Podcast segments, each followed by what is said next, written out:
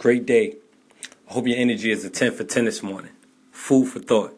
Not even instant oatmeal is fast as the advertisement says. You still have to get out your bed and groom yourself in the morning.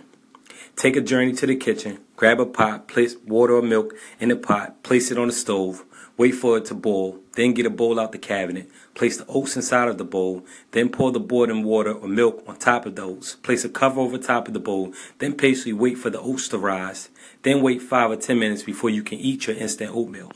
Nothing in this life is instant gratification. Everything takes some type of preparation. Each journey or goal you set out to accomplish has its own process, and most of the time you can't shortcut the process. Only thing you can do is have patience and positive thinking.